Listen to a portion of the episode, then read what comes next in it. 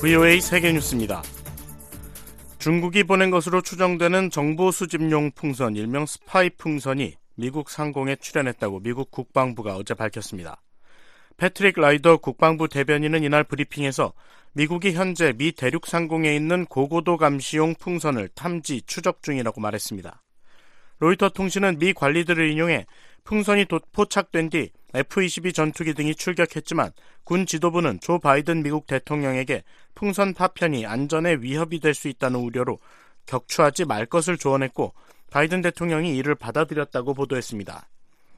라이더 대변인은 이 같은 풍선이 미 상공에서 목격된 것은 처음이 아니라며 풍선이 상업용 항공기 항로보다 훨씬 높은 고도를 비행하고 있어 민간 항공기에 위협이 되지는 않는다고 설명했습니다.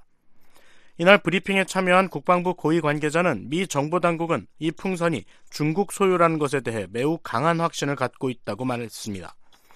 그러면서 중국 관리들과 복수의 경로를 통해 긴급하게 접촉하고 이 문제를 심각하게 여기고 있다는 것을 전달했다고 밝혔습니다. 마우닝 중국 외교부 대변인은 이날 정례 브리핑에서 관련된 질문에 상황을 파악 중이라며 쌍방 모두 냉정하고 신중하게 처리를 하기를 희망한다고 말했습니다. 국제통화기금 IMF는 어제 각국 중앙은행들이 물가 상승을 완화하기 위해 당분간 고금리를 유지할 것을 당부했습니다. 토비아스 아드리안 IMF 통화 자본시장 담당 국장은 이날 블로그에 중앙은행들은 임금과 서비스 가격을 포함한 인플레이션, 즉 물가 상승이 지속 가능한 목표치에 도달했다는 증거가 있을 때까지 더 오랜 기간 금리를 높이 유지할 필요성에 대해 소통해야 한다고 말했습니다. 그러면서 이른 금리 완화는 경제 활동이 반등하면 급격한 인플레이션 재발 위험을 초래할 수 있으며 인플레이션 기대치를 낮출 수 있는 추가적 충격에 각국을 취약하게 만들 수 있다고 지적했습니다. IMF는 강력하고 결정적인 통화정책 조치 없이는 높은 인플레이션 상태가 지속되는 사례를 역사가 보여주며 상품 가격 인플레이션이 빠르게 완화되었지만 노동시장의 상당한 완화 없이 서비스 부문에서 동일한 진전이 있을 가능성은 낮다고 진단했습니다. 그러면서 정책 입안자들이 단호하게 대처하고 인플레이션을 지체 없이 목표치로 되돌리는 데 집중하는 것이 중요하다고 강조했습니다. 우크라이나군이 어제도 동, 우크라이나 동부 지역에 대한 공세를 이어갔습니다. 우크라이나군은 이날 러시아군이 우크라 동부 바흐무트에서 북서쪽으로 약 55km 떨어진 크라마토르스크 마을을 두 차례 공격해 민간인 사상자가 발생하고 건물이 파손됐다고 밝혔습니다.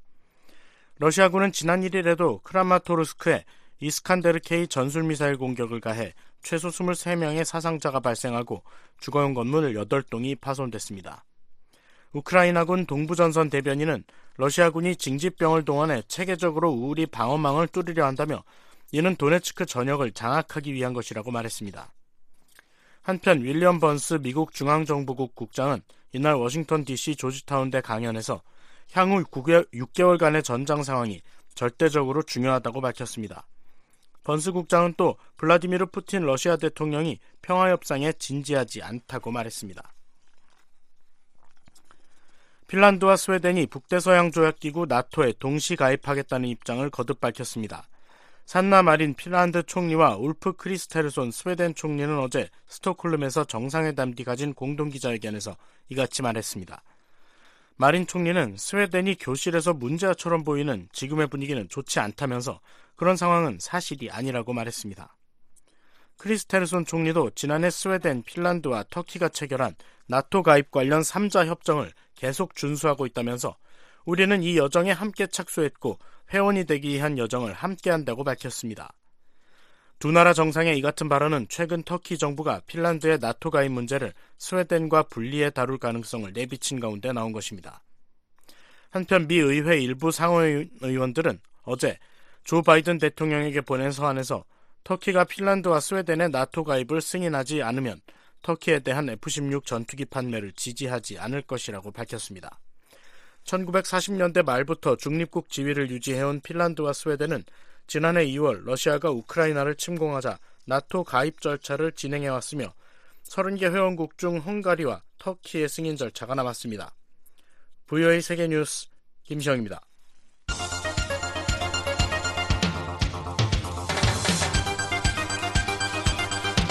VOA News Today. 여러분 안녕하십니까? 2023년 2월 3일 금요일 VOA 뉴스투데이 2부 시작하겠습니다.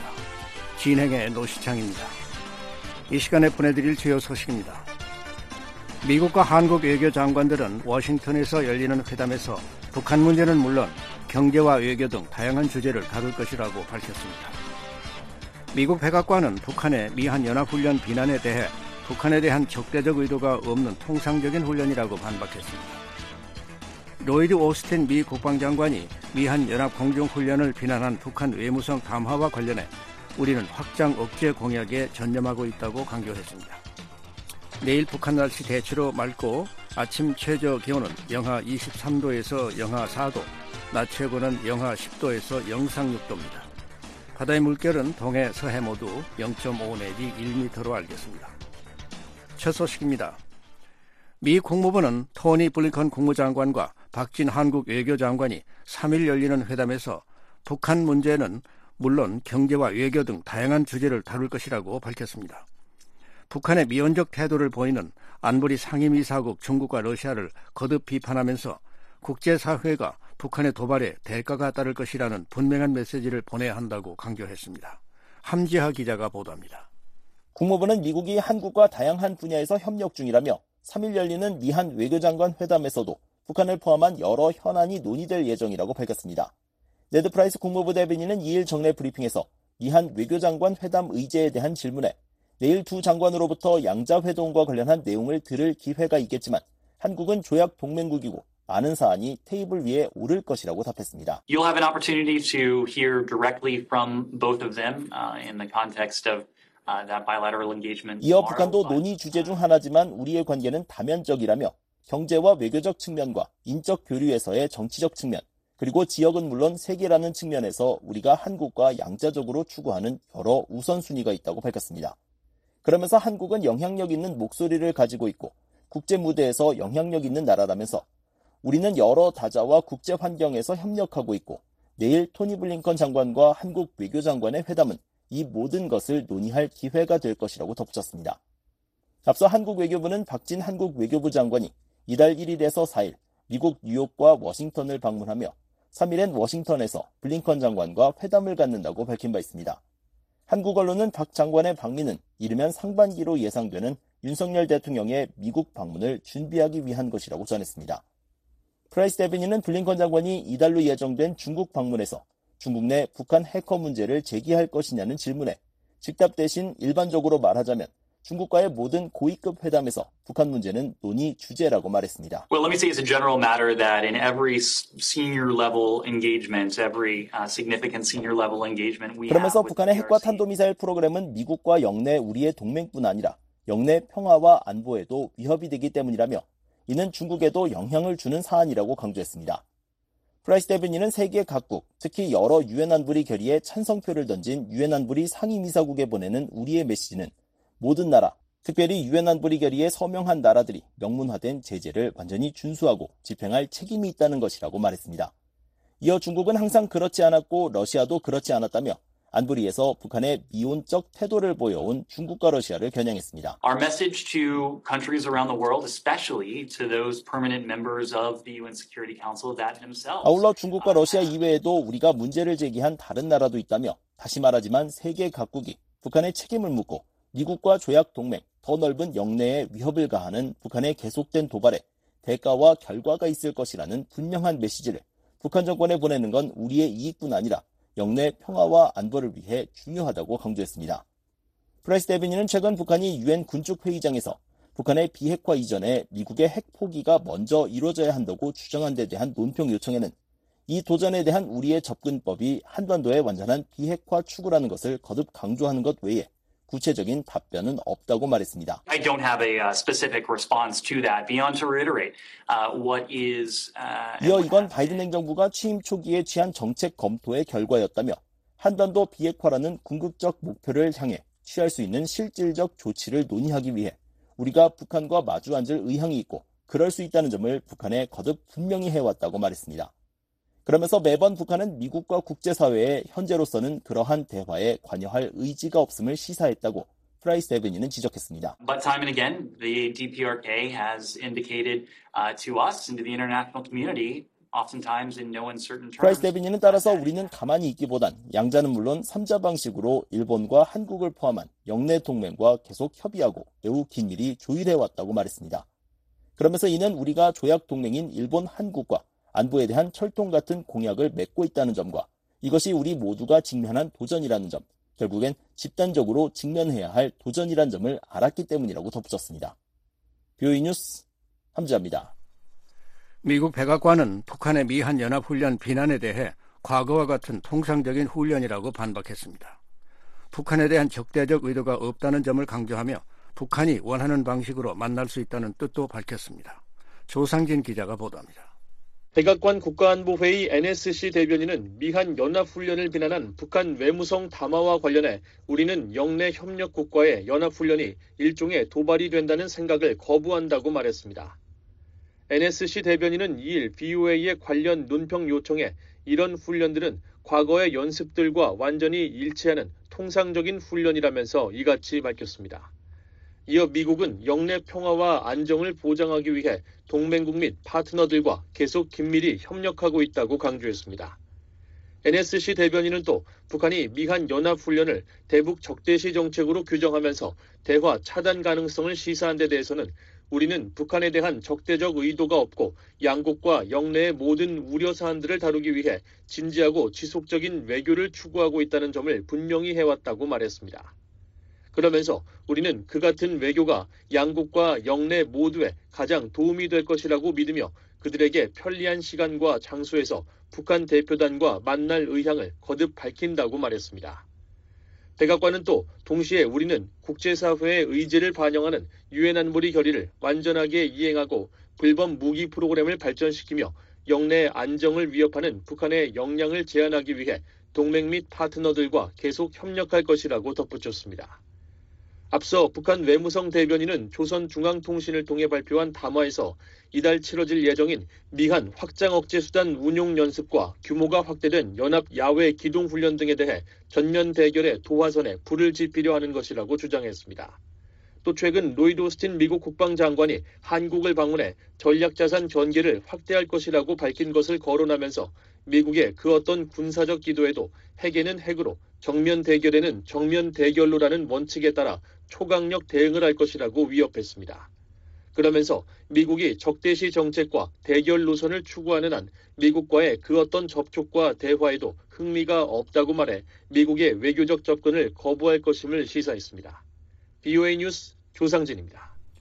로이드 오스틴 미 국방장관이 미한연합 공중훈련을 비난한 북한 외무성 담화와 관련해 확장 억제 공약을 강조했습니다. 동맹국들과 계속 훈련하고 협력할 것이라는 입장도 밝혔습니다. 박동정 기자가 보도합니다. 로이드 오스틴 미 국방장관은 2일 우리는 확장 억제 공약에 계속 전념하고 있다며 한국에 관한 한 우리는 매우 진지하다고 강조했습니다. Uh, uh, uh, uh, commitment, and we're very serious about that when it when it comes to the to the ROK. 필리핀을 방문 중이던 오스틴 장관은 이날 마닐라에서 열린 기자회견에서 북한 외무성이 미국의 군사적 기도에 초강력 대응을 하겠다는 비난 담화를 발표한 것에 대한 입장을 묻는 질문에 우리의 목표는 언제나 영내 안보와 안정을 증진하는 것이라며 이같이 답했습니다. 이어 우리는 동맹국들과 함께 계속 협력하고 훈련하며 신뢰할 수 있는 병력을 유지하도록 보장할 것이라고 말했습니다. 북한은 이일 외무성 대변인 담화를 통해 최근 미한 국방장관 회담에서 오스틴 장관이 스텔스기와 핵항공모함 등 전략 자산을 더 많이 전개하겠다고 밝힌 점을 거론하며 미국의 그 어떤 군사적 기도에도 핵에는 핵으로 정면 대결엔 정면 대결로라는 원칙에 따라 초강력 대응하겠다고 위협했습니다. 또한 미국이 한반도와 주변 지역에 전략 자산들을 계속 들이미는 경우 어김없이 견제 활동을 더욱 명백하게 할 것이라고 주장했습니다. 앞서 한국 국방부는 미한 공군이 1일 서해 상공에서 미 전략자산 전개하에 2023년 첫 연합공중훈련을 실시했다고 밝혔습니다. 이번 훈련에 미국 측은 B-1B 전략폭격기와 F-22, F-35B 전투기를, 한국 측에선 F-35A 전투기를 동원했습니다. 이번 훈련은 지난달 31일 서울에서 미한 국방장관 회담이 열린 지 하루 만에 실시됐습니다. 오스틴 장관은 회담 뒤 열린 공동 기자회견에서 미국의 확장 억제 공약은 확고하다면서 앞으로 F-22, F-35 등 5세대 전투기와 로널드 레이건 항모 전단을 더 많이 전개할 것이라고 밝혔습니다. 특히 한국에 대한 미국의 방위 공약은 그냥 슬로건이 아니고 견고하고 철통 같다고 강조했습니다. VOA 뉴스 박동정입니다. 미국이 최근 대규모 전략 자산을 동원한 연합 공중 훈련을 통해 한국에 대한 강력한 확장 억제 의지를 과시했다고 미국 전문가들이 진단했습니다. 특히 서해를 훈련 장소로 택한 것은 북한뿐 아니라 중국을 압박하기 위한 의도라는 분석도 나왔습니다. 안소영 기자가 보도합니다. 로버트 에이브람스 전 주한미군 사령관은 미국이 양국 국방장관 회담 직후 전략 폭격기와 스텔스 전투기 등을 동원한 공중 연합 훈련을 통해 강력한 확장 억제 실행력을 과시했다고 평가했습니다. 에이브람스 전 사령관은 2일 BOA에 이번 훈련은 미국 정부가 5세대 전투기 등 견고한 연합 방위 태세를 유지하겠다는 공약에 관해 한국을 안심시키는 또 다른 방식이라고 믿는다고 말했습니다. 미국은 1일 B-1B 랜서 전략 폭격기와 F-22, F-35B 스텔스 전투기 등 전략 자산을 한반도에 전개해 미한 연합 공중 훈련을 실시했습니다.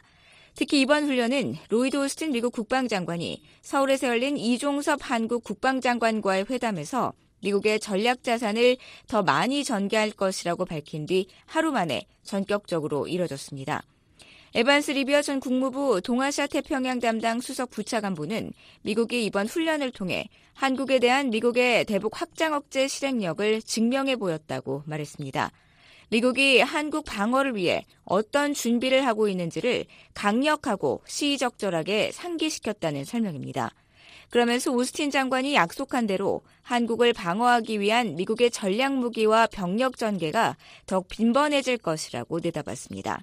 실제로 오스틴 장관은 미안 국방장관 회담 뒤 열린 공동 기자회견에서 미국의 확장 억제 공약은 확고하다며 앞으로 F-22, F-35 등 5세대 전투기와 로널드 레이건 항모 전단을 더 많이 전개할 것이라고 밝혔습니다. 리비아 전 수석 부차관보는 아울러 이번 대규모 미안 공중연합훈련은 오스틴 장관의 방문 이전에 계획됐다며 이는 미안 군 고위급이 연합 역량을 조율하고 훈련하기 위해 얼마나 긴밀히 협력하는지를 잘 보여준다고 말했습니다. 브루스 베넷 랜드 연구소 선임 연구원은 미국은 이번 훈련을 통해 동맹이 요청하는 대로 동맹을 지원할 준비가 돼 있다는 점을 보여줬다고 분석했습니다. President Yoon has been asking the U.S. to have U.S. strategic systems 베넷 연구원은 윤석열 한국 대통령이 미국의 전략 자산을 한반도에 더 자주 전개해 줄 것을 요청했다며 따라서 이번에 B1B가 그 일환으로 출동한 것이라고 설명했습니다. 또한 미국이 이번 훈련에 전략 자산을 대거 동원하며 북한에 분명한 메시지를 보냈다고 말했습니다. 북한이 두려워하는 전략 폭격기 등을 전개함으로써 북한이 잘못된 행동을 하면 이런 자산을 계속 한반도에 보낼 것이라는 신호를 발신했다는 겁니다. 데이빗 맥스웰 민주주의 수호재단 선임 연구원은 확장 억제 핵심은 전략 자산이라고 말했습니다. It's imperative uh, that the combined forces 맥셀 연구원은 미국은 한국 방어에 전념하고 있다며 하지만 이를 위해서는 연합 준비 태세를 유지해야만 한다고 강조했습니다. 그러면서 앞으로 양국이 이런 훈련을 더욱 많이 하게 될 것이라고 내다봤습니다. 전문가들은 또한 미국과 한국이 B1B가 출동한 올해 첫 공중 연합 훈련 장소로 동해가 아닌 서해를 택한 것에도 주목했습니다. 그동안 미국 전략 자산이 전개된 훈련은 주로 동해상에서 이루어졌습니다. 리비아 전 수석 부차관보는 북한 문제에 더욱 책임있게 나서라고 중국을 압박하기 위해 이번 훈련을 서해에서 실시한 것으로 풀이했습니다. 서해 훈련은 중국의 동맹인 북한이 한국과 한반도와 인근의 미군의 위협을 가하면 중국이 민감하게 여기는 지역에서 미얀 양국이 훈련하고 작전을 시행할 수밖에 없다는 것을 상기시키는 유용한 방법이라는 설명입니다. 리비아 전 수석 부차관보는 지난 2017년 중국이 이런 점을 인지하고 북한의 행동을 억제하기 위한 압력을 가하기 위해 움직였다며 미국이 중국에 이런 교훈을 다시 상기시키려 하는 것이라고 말했습니다. 앞서 미국은 지난해 11월 열린 중국과의 정상회담을 앞두고 북한에 대한 중국의 역할론을 강조했었습니다. 제이크 설리번 백악관 국가안보보좌관은 바이든 대통령이 시진핑 주석에게 북한 문제를 확실하게 제기할 것이라며 북한의 도발을 막는 데 건설적인 역할을 하는 게 중국의 이익에도 부합한다고 말했습니다. 그러면서 북한이 계속 역내 평화와 안정을 위협하면 동북아 지역에 미국의 군사와 안보 존재를 더 강화하게 될 것이라고 밝혔습니다. 에이브람스 전 사령관도 이번 훈련이 북한뿐 아니라 중국도 겨냥했다고 말했습니다. 에이브람스 전 사령관은 먼저 미한 동맹이 서해 상공을 포함한 한국의 모든 영공에서 훈련을 실시하는 것을 두려워하지 않는다는 점을 북한에 보여준 것이라고 말했습니다. 아울러 또한 이번 훈련은 미한 동맹이 한국 영공과 인접한 국제 영공에서 작전할 것이라는 메시지를 영내 다른 국가, 특히 중국에 보내는 것이라고 말했습니다. BOA 뉴스 안소영입니다. 이후에는 북한이 미한연합훈련을 비난하는 담화를 낸 데 대해 외교적 관여가 평화와 비핵화의 유일한 해법이라고 강조했습니다. 유엔 사무총장이 영내 국가들의 비핵화 목표 달성을 돕는 일에 전념할 것이라는 점도 밝혔습니다. 이은경 기자가 보도합니다. 플로렌시아 소토니뉴 유엔 부대변인은 2일 미한 연합훈련을 비난하며 정면 대결을 위협한 북한의 담화와 관련해 북한 문제의 외교적 해결을 거듭 강조했습니다. 소토니뉴 부대변인은 이날 정례 브리핑에서 북한 외무성의 비난 담화에도 불구하고 외교적 관여 여지가 남아 있다고 보느냐는 질문에 외교적 관여의 여지가 있을 뿐 아니라 우리가 이전에 밝힌 대로 외교적 관여가 지속 가능한 평화와 한반도의 완전하고 검증 가능한 비핵화로 가는 유일한 길이라고 생각한다고 답했습니다. 또 그것에 대해 계속 노력할 것이라고 강조했습니다. 앞서 북한 외무성 대변인은 조선중앙통신을 통해 발표한 담화에서 이달 치러질 예정인 미한 확장 억제 수단 운용 연습과 규모가 확대된 연합 야외 기동 훈련 등에 대해 전면 대결의 도화선에 불을 지피려 하는 것이라고 주장했습니다. 또 최근 로이드 오스틴 미국 국방장관이 한국을 방문해 전략자산 전개를 확대할 것이라고 밝힌 것을 거론하면서 미국의 그 어떤 군사적 기도에도 핵에는 핵으로 정면 대결에는 정면 대결로라는 원칙에 따라 초강력 대응을 할 것이라고 위협했습니다. 그러면서 미국이 적대시 정책과 대결 노선을 추구하는 한 미국과의 그 어떤 접촉과 대화에도 흥미가 없다고 말했습니다.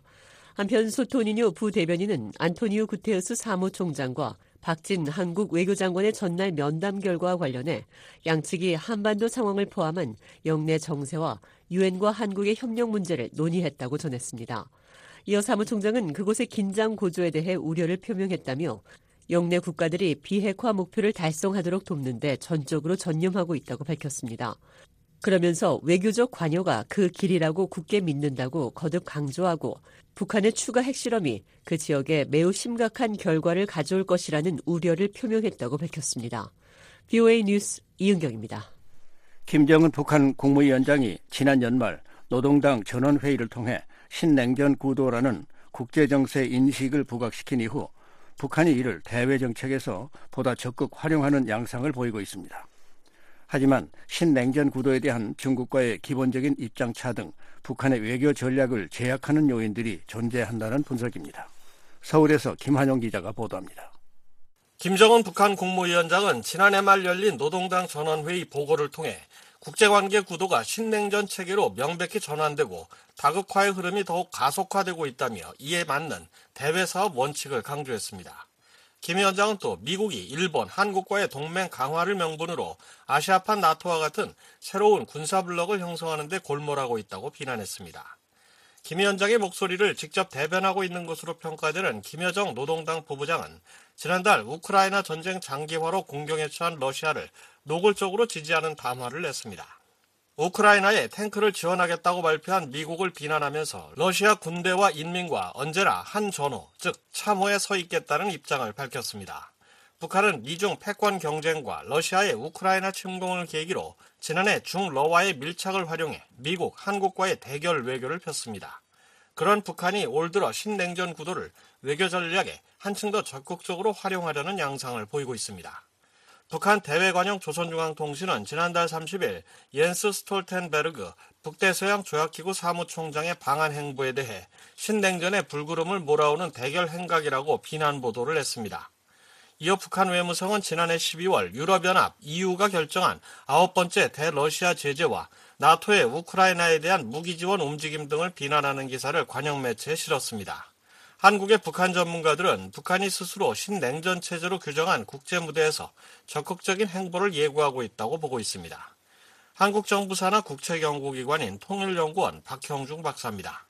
한국이 단순하게 전통적으로 한미 1연대만 강화하는 게 아니라 나토 쪽하고도 연대를 강화하고 있고 이게 전체적으로 공동전선이 펴지는데 이제 그런 구도에 대해서 북한 나름대로 대응하는 이제 일종의 세를 과시하고 있다고 생각이 되거든요.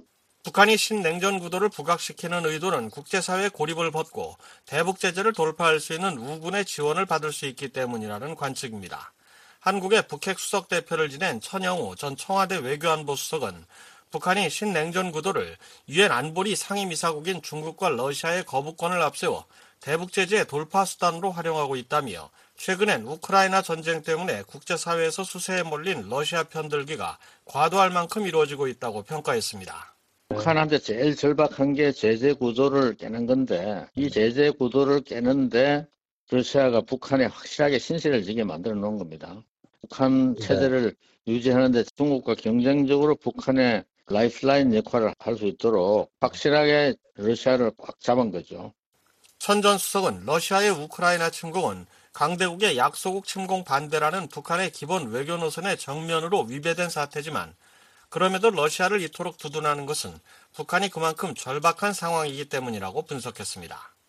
하지만 북한의 신냉전 체제를 전제로 한 외교 전략이 뜻대로 먹힐지 여부에 대해선 변수들이 있다는 지적입니다.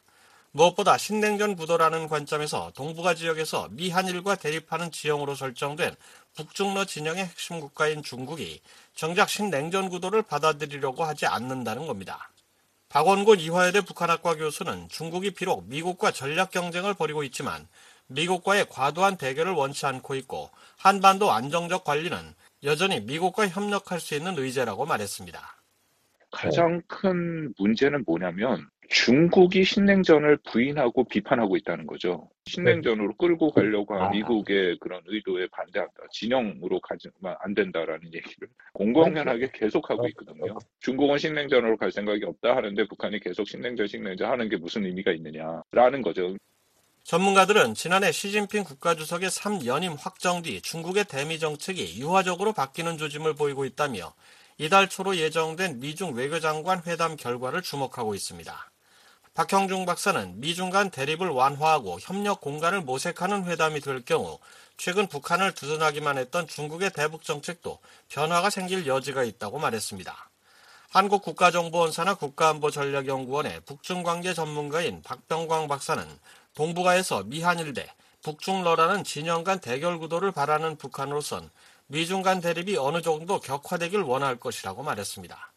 박 박사는 그러나 이번 미중 외교장관 회담은 과도한 대립이 서로에게 부담이 되고 있는 양국이 가드레일, 즉 경쟁의 안전대를 만들고 협력할 수 있는 분야도 함께 논의하는 자리가 될 가능성이 있다고 예상했습니다.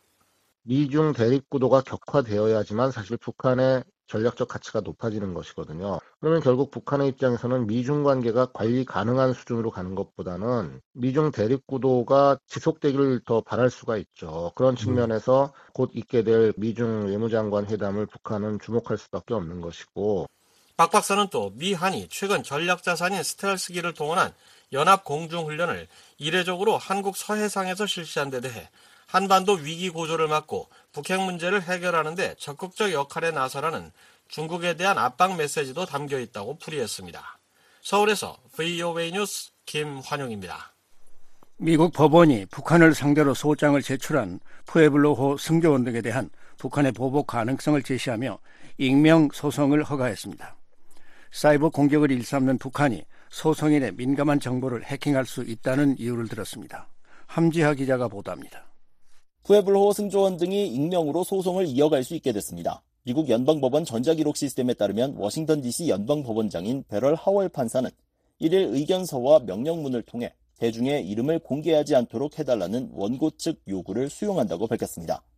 앞서 푸에블로호 승조원과 유족, 가족 등 116명은 1968년 푸에블로호 납포 당시 북한 정권으로부터 납치와 고문 피해를 입었다며 지난달 31일 워싱턴 DC 연방법원에 북한을 제소했습니다. 소송인단은 자신들이 푸에블로호 승조원과 이들의 상속인 15명, 그리고 가족 47명과 가족의 상속인 51명, 외국인 신분의 가족 상속인 3명 등이라고 명시했을 뿐 이름이나 나이 등 구체적인 인적 정보는 공개하지 않았습니다. 소장과 함께 제출한 비공개 문건을 통해서는 자신들이 익명으로 남길 원한다는 의견을 피력했는데 다음 날인 1일 담당 판사가 이런 요청을 최종 허가한 것입니다. 이날 하월 판사의 의견서와 명령문은 북한의 보복 위험을 원고의 익명성을 보장해야 할 구체적 이유 중 하나로 제시했습니다. 특히 원고가 미국에 거주하고 있지만 북한이 이들의 개인 금융과 의료 기록을 공개하는 등 보복 해킹을 저지를 가능성을 우려한다는 내용을 담았습니다. 하월 판사는 원고가 앞선 비공개 문건에서 북한이 민간인 등을 여러 차례 공격하고 미국 본토에 대해 두 차례 사이버 공격을 감행한 사례를 제시했다면서 이는 원고에 대한 북한의 중대한 보복 위협을 충분히 입증한다고 설명했습니다. 또 미국이 지난 2017년 북한을 다시 테러 지원국으로 지정했을 당시 북한이 공개적으로 분노를 표출했다며 테러 지원국에 대한 예외 규정을 적용해 소송을 제기한 원고가 북한의 보복 대상이 될 수 있다고 밝혔습니다. 미국 연방법은 테러 지원국을 제외한 다른 나라 정부를 상대로 소송을 제기하지 못하도록 하고 있지만 외국 주권 면제법을 근거로 북한과 같은 테러 지원국은 예외로 하고 있습니다. 앞서 북한은 1988년 최초 테러 지원국으로 지정된 뒤 2008년 해제됐지만 2017년 11월 트럼프 행정부에 의해 다시 테러 지원국으로 지정됐습니다. 이날 공개된 문건에 서명한 하월 판사는 지난 2018년 북한에 억류됐다 이후 미국으로 돌아와 숨진 미국인 오토 웜비어의 대북 소송을 담당한 인물입니다. 당시 하월 판사는 북한이 웜비어의 죽음에 책임이 있다며 5억 113만 4,683달러의 배상 명령을 내렸습니다.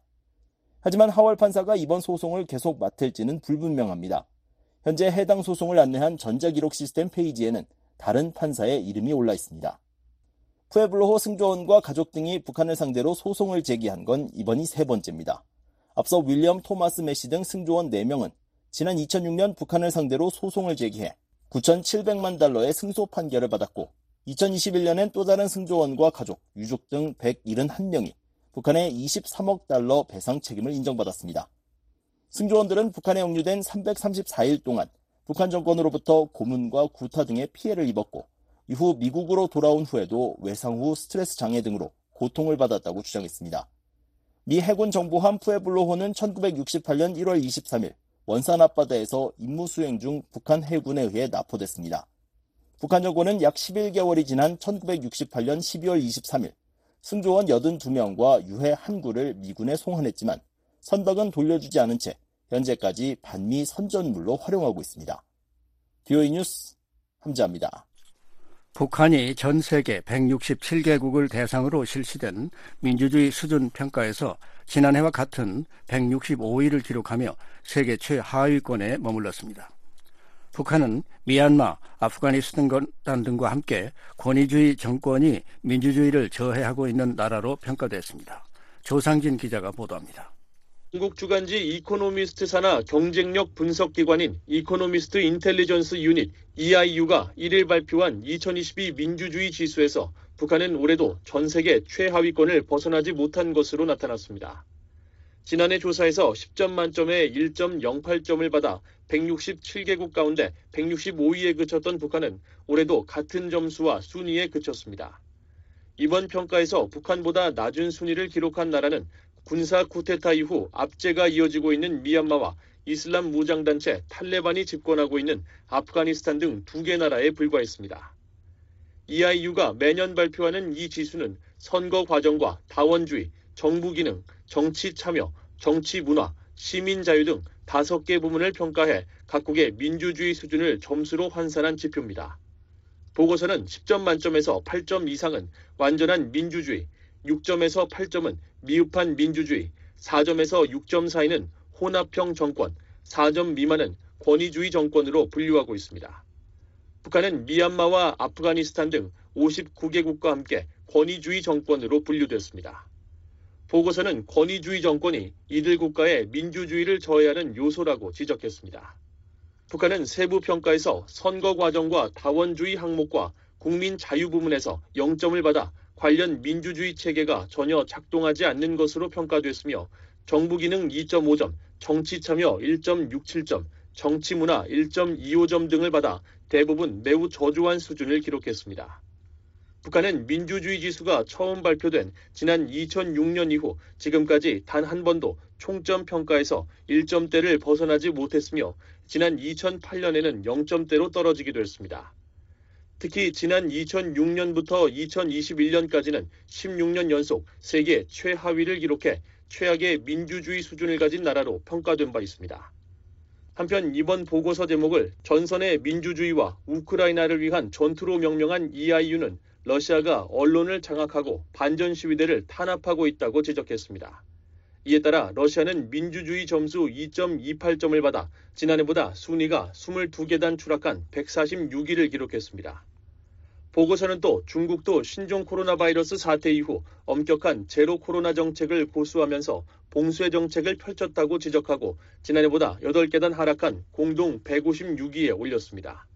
지난해에도 전 세계 경제 대국으로 성장했지만 민주주의 성장률은 그 반대로 나타나고 있다는 평가를 받으면서 2.21점을 기록했던 중국은 올해는 그보다 더 떨어진 1.94점으로 해당 조사에서 처음으로 1점대 점수를 받게 됐습니다.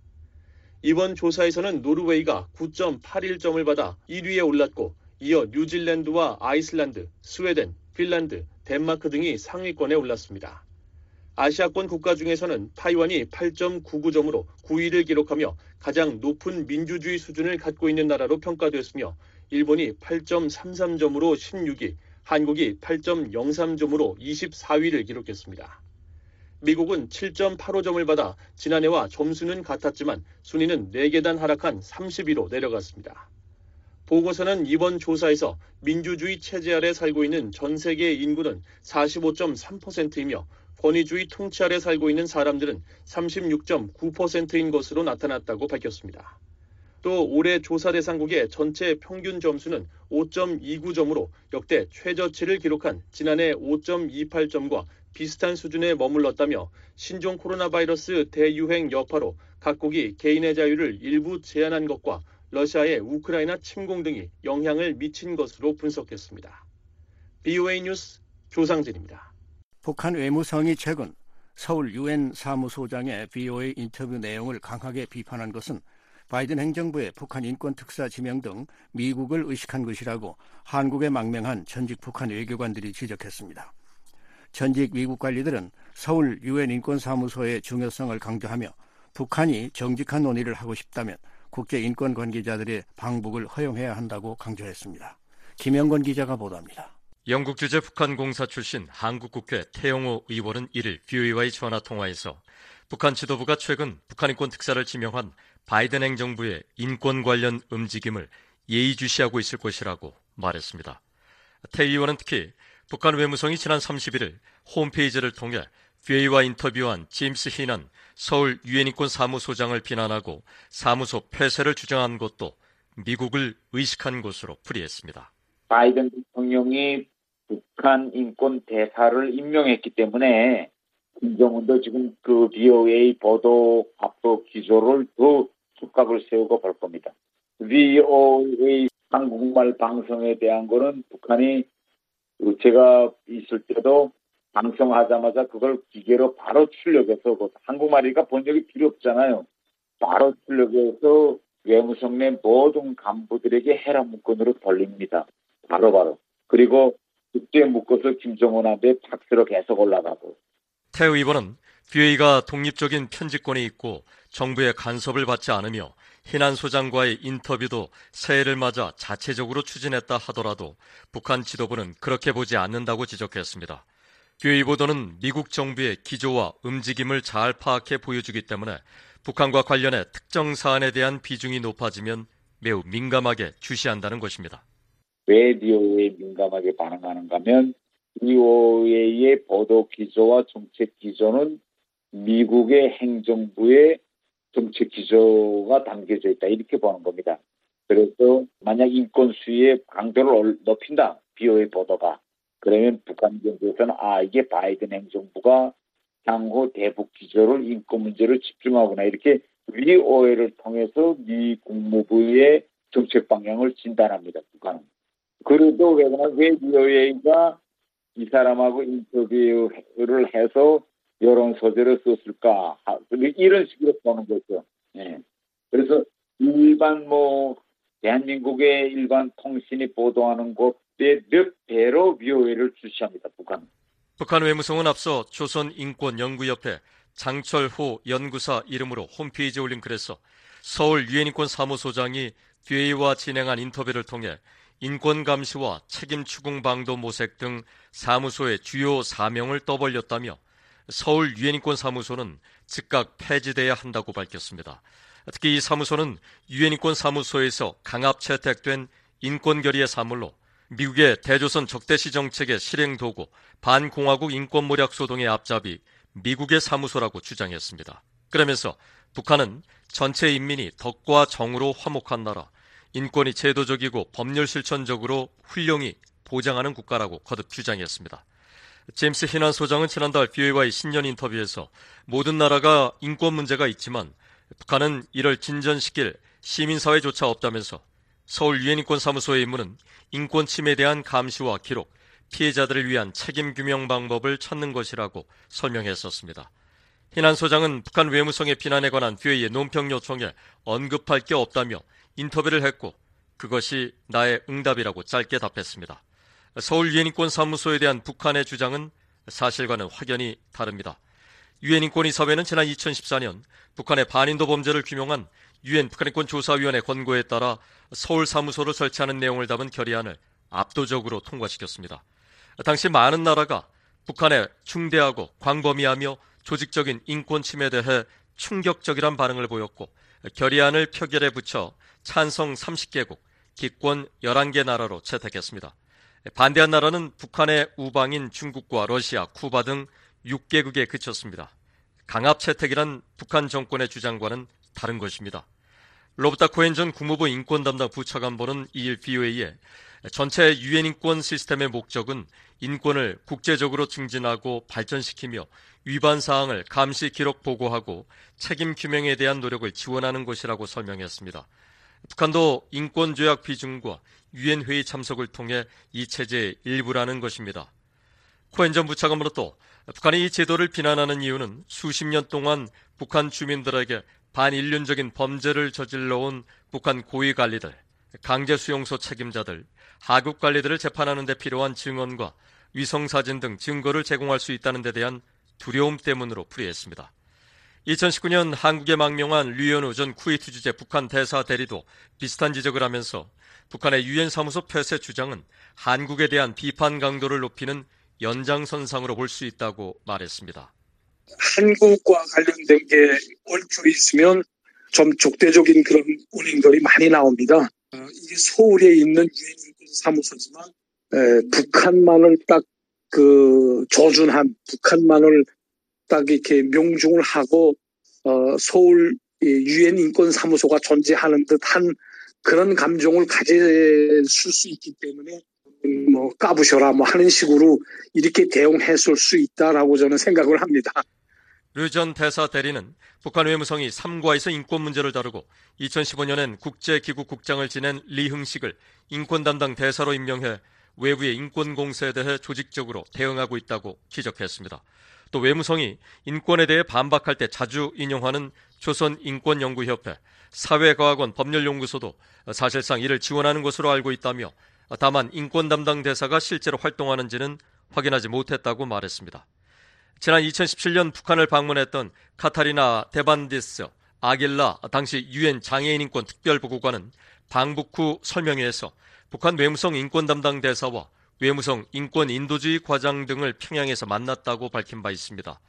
하지만 한국통일부가 지난해 말 발표한 북한 기관별 임명록과 주요 인물 정보를 보면 외무성 내 인권 담당 대사 직책이나 인권 인도주의과는 없어 대외 홍보용이란 주장도 나옵니다. 북한 외교관 출신 탈북 1호인 고영환 전 국가안보 전략연구원 부원장은 BOA에 이런 설명을 하면서 북한이 인권을 외교 정책의 중심에 두겠다는 바이든 행정부의 대응에 전담팀을 구성했을 가능성이 있다고 말했습니다. 뭐 인권 인도주의과라고 하는 건 없습니다. 뭐 인권 대사라고 하는 것도 그것은 미국이나 이런 서방의 아, 인권 공세에 대응하기 위해서 그렇게 만들어 놓은 건데 그 사람이 그냥 보통 때 하는 일은 그게 기본 메인 일이 아니고 다른 일을 하다가 이제 무슨 인권 회의든가 뭐 이런 거 있을 때 이제 입장 발표하고 외국에 나가서 뭐 유엔 같은 데서 인권 회의 하면 참가하고 그런 역할을 수행한다고 보시면 될 것 같은데 이제 바이든 행정부가 들어서면서 인권 공세가 강화질 거라고 강화해야 될 거라고 판단을 해서 외무성안에 인권 대응 TF 상무조를 만들어서 거기 이름으로 나왔을 가능성이 저는 더 크다고 보는데 고 전 부원장은 북한 지도부가 가장 아파하고 숨기고 싶은 인권에 대해 계속 국제적으로 환기하고 압박해야 북한도 경각심을 갖고 자이든 타이든 변화 조치를 할 것이라고 강조했습니다. 계속해서 인권 문제를 지금보다도 조금 더 구체적인 자료를 가지고 이렇게 국제사회에서 여론화하면 북한은 아무래도 뭐, 아, 이 정치범 수용소를 이걸 해체해서 다른 데 건설해야 되나? 유엔이나 미국 사람들을 불러서 이런 것이 없다고 보여줘야 되나? 이런 여러 가지 북한의 내 문제점들을 야기시킬 수 있다는 거죠. 류현우 전 대사대리도 전임 문재인 정부처럼 북한을 회유해 장기적으로 인권을 증진하겠다는 건 너무 순진한 접근이라며 국제 공조를 통한 압박이 중요하다고 말했습니다.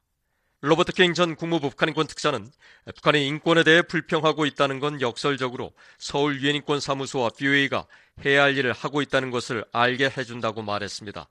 그러면서 서울에 있는 유엔 외교관들은 북한의 인권 문제에 대해 정보를 수집하고 관심을 환기하는 일을 훌륭히 수행해 왔으며 사무소가 서울에 있는 게 유익하다고 말했습니다. And the fact that the North Koreans are complaining about it. 코엔 전 부차관보는 북한 정부가 인권 기록에 대해 정직한 논의를 하고 싶다면 유엔 인권 최고 대표, 유엔 북한 인권 특별보고관, 국제 적십자위원회, 인권 비정부 관련 기구들의 방북을 허용해 개탄스러운 인권 상황 개선을 위해 노력해야 한다고 말했습니다. VN뉴스 김영걸입니다. 중국이 지난해 9월부터 11월 사이 북한에 공급한 정제 유 양을 유엔 안보리에 보고했습니다. 러시아와 마찬가지로 이번에도 비연료 제품만 제공한 것으로 나타나는데 북한 내부에서 사용 중인 연료성 유류는 모두 밀수품으로 추정할 수밖에 없는 통계입니다. 함지하 기자가 보도합니다. 중국 정부가 1일 유엔 안보리 대북제재위원회에 2022년 9월과 10월, 11월 북한에 공급한 정제유 양을 보고했습니다. 대북제재위원회 홈페이지에 갱신된 중국의 9월 정제유 공급량은 1197.38톤, 약 9,974.175배럴로 표시됐고 10월엔 1,369.58톤, 11,408.6배럴로 집계됐습니다. 또 11월에 공급한 정제유 양은 2,141.64톤, 17,839.861배럴이었습니다. 이로써 중국이 작년 1월부터 11월까지 북한에 공급한 정제유는 10만 5,321.69배럴로 유엔의 연간 대북 허용치 50만 배럴의 21.06% 수준입니다. 중국의 지난해 9월에서 11월 정제유 공급분은 이전과 마찬가지로 윤활유와 아스팔트 재료인 석유 역청, 윤활유용 기유 등 모두 비연료 제품인 것으로 확인됐습니다. 이 같은 사실은 중국 해관청서의 이 기간 북중 무역 자료를 살펴봐야 알 수 있는데 해당 자료에 따르면 중국이 북한에 수출한 윤활유 등 비연료 제품의 총합은 대북제재위원회에 보고된 양과 정확히 일치합니다. 중국이 비연료성 유류 제품의 대북 수출량을 단순히 톤 단위로 합산해 대북제재위원회에 제출한 것입니다. 앞서 BOA는 대북제재위원회 홈페이지와 중국 해관총서의 북중 무역 자료를 비교해 중국이 유엔에 보고한 대북 정제유 양에 휘발유와 경유, 등유 등 연료성 유류가 없다고 전한 바 있습니다. 앞서 북한에 유류를 수출해온 또 다른 나라인 러시아는 작년 1월부터 11월까지 대북 정제유 공급량을 0으로 보고했습니다. 이처럼 북한의 유일한 유류 공급 국가인 중국과 러시아 모두 지난해 연료성 유류를 북한에 제공하지 않았다면 현재 북한에 유입되는 유류 제품은 모두 밀수 등 불법적인 경로를 거친다는 결론으로 이어집니다. 유엔 안보리 대북제재위원회 전문가 패널은 지난해 10월 공개한 중간 보고서에서 지난해 1월부터 4월 사이 북한 유조선 16척이 27차례에 걸쳐 약 45만 8,898배럴에 해당하는 정제유를 남포시설로 반입했다고 밝혔습니다. 이는 연간 허용치의 약 90%에 해당하는 수치로 이후에도 같은 방식의 유류 반입이 이루어졌다면 그 양은 허용치 50만 배럴을 크게 상회했을 것으로 추정됩니다. 한편 중국은 이번에도 정해진 기한 안에 대북 정제유 공급량을 유엔에 보고하지 않은 것으로 확인됐습니다. 유엔 안보리는 지난 2017년 결의 2397호를 통해 북한의 정제유 수입 한도를 연간 50만 배럴로 제한하고 북한에 정제유를 공급한 나라들의 매월 30일까지 전달의 대북 공급량을 보고하도록 했습니다. 2월 2일 현재 중국은 작년 12월 공급량에 대한 보고를 이미 마쳤어야 했다는 의미입니다. 하지만 중국은 작년 10월에서 12월에 이미 보고했어야 할 9월과 10월, 11월 공급량을 최대 3달이 늦은 2월 1일에야 보고했습니다. VOA 뉴스 함지하입니다. 지금까지 VOA 뉴스 투데이 2부를 들으셨습니다. 잠시 후에는 역사 속 오늘 세계 뉴스에 이어 여기는 워싱턴입니다가 방송됩니다. 뉴스 따라잡기에서는 군부 쿠데타 2년을 맞은 미얀마 상황 살펴보겠습니다. 오랜 세월 인디언 원주민들의 터전이었던 신대륙 아메리카.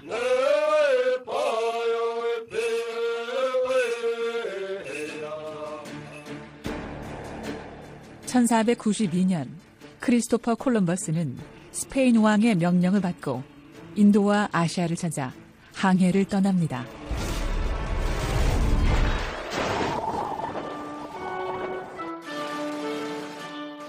(1776년) 신대륙에 정착한 유럽인들은 영국의 지배에서 벗어나기 위해 독립을 선언합니다. 단결된 식민지들은 자유롭고 독립된 국가이며 대영 제국과의 모든 정치적 연결은 끊어져야 합니다. 1862년 흑인 노예 제도를 둘러싸고 남북 전쟁이 벌어집니다. 손토 요새의 항복을 받아내시. 만약 끝까지 이를 거부할 경우 섬토 요새를 파괴하시오.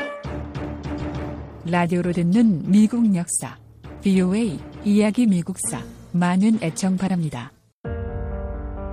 변화의 시대, 세상이 불확실하게 다가올 때, 그리고 우리가 듣는 소식이 보이는 현상을 반영하지 않을 때, 우리는 진실을 추구합니다. 위기의 순간에 우리는 신뢰를 잃습니다. 우리의 꿈과 희망, 더 나은 내일의 바람을 위해 언론의 자유는 중요합니다. 누군가는 위험을 무릅쓰고라도 찾는 진실을 BOA는 전해드립니다. BOA는 세상을 연결하고 진실과 함께합니다. BOA는 여러분에게 세상 그대로를 보여드립니다.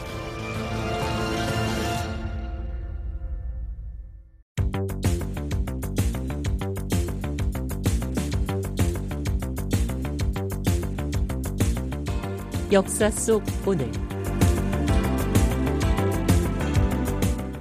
1969년 2월 3일 야세르 아라파트가 팔레스타인 해방기구 피에로의 의장으로 선출됩니다.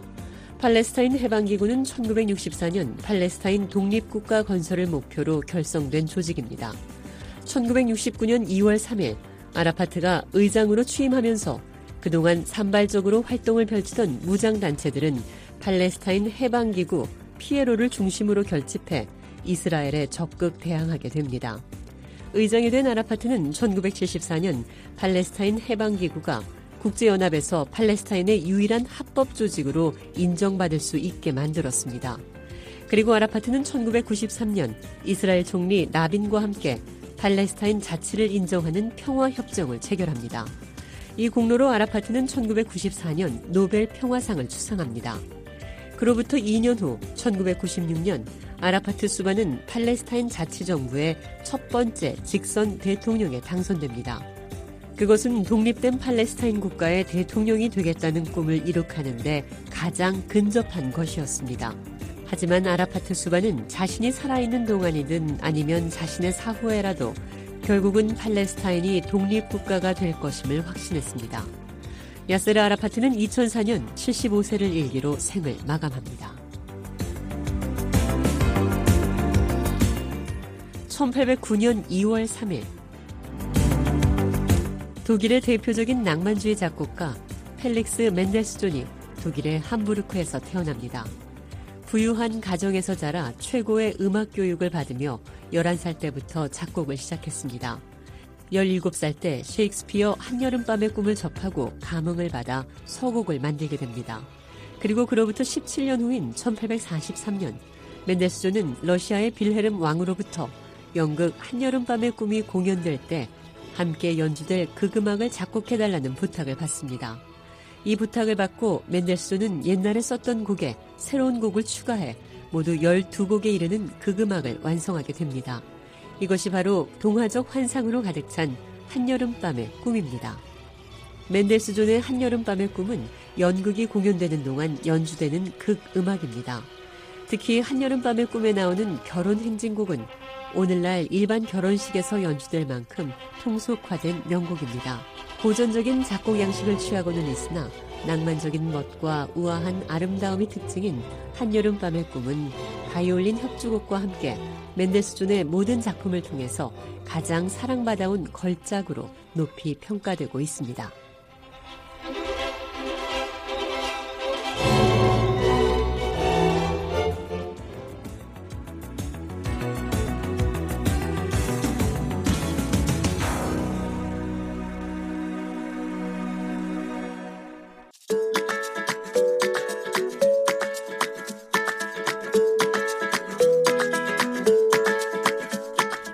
미국과 한국, 지구촌 곳곳에 다양한 소식을 전해드리는 생방송 여기는 워싱턴입니다의 요일별 주간 프로그램을 알려드립니다. 한국의 근현대사를 책으로 배운 세대거든요. 대한민국이 이렇게 이런 성장 과정을 거쳐왔. 월요일 밤과 화요일 새벽에는 한국 서울의 다양한 이야기 전하는 Hello 서울을 미국인들은 제2차 세계대전을 치르는 힘든 기간에도 최대한 정상적인 화요일 밤과 수요일 새벽에는 라디오로 들어보는 미국 역사 이야기, 이야기 미국사. 네, 저는 지금 팔기 위해 내놓은 집을 구경하러 왔습니다. 어, 수요일 밤과 목요일 새벽에는 지금 미국의 산업과 경제를 실생활 현장에서 확인하는 생활 속 경제를 방송하고요. 이런 사람이 이런 노래를 부르면서 아, 우리 북한 사람들도 이렇게 열심히 목요일 밤과 금요일 새벽에는 한국에 사는 탈북민들의 살아가는 현장을 찾아가는 탈북민의 세상 보기를 마련했습니다. 1960년대 각국의 핵무기 경쟁이 격해지면서 핵무기의 위험성에 대한 국제사회 우려도 고조됐습니다. 이에 국제사회... 그리고 금요일 밤과 토요일 새벽에는 주요 뉴스의 배경과 관련 용어를 설명해드리는 뉴스 따라잡기를 방송합니다. 매일 밤 10시에서 11시에 방송하는 생방송 여기는 워싱턴입니다는 중파 1188kHz와 단파 9800, 9490, 11570kHz로 매일 새벽 4시에서 5시 사이에 방송하는 생방송 여기는 워싱턴입니다는 단파 7465, 9800, 9575kHz로 보내드립니다.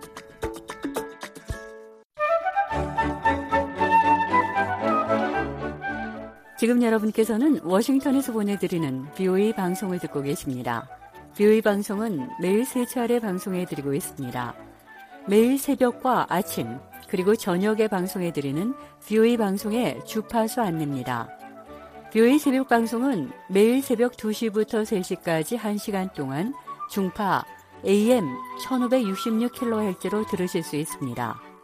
그리고 BOE 아침 방송은 매일 오전 4시부터 6시까지 2시간 동안 단파 7465, 9800, 9575kHz로 보내드립니다.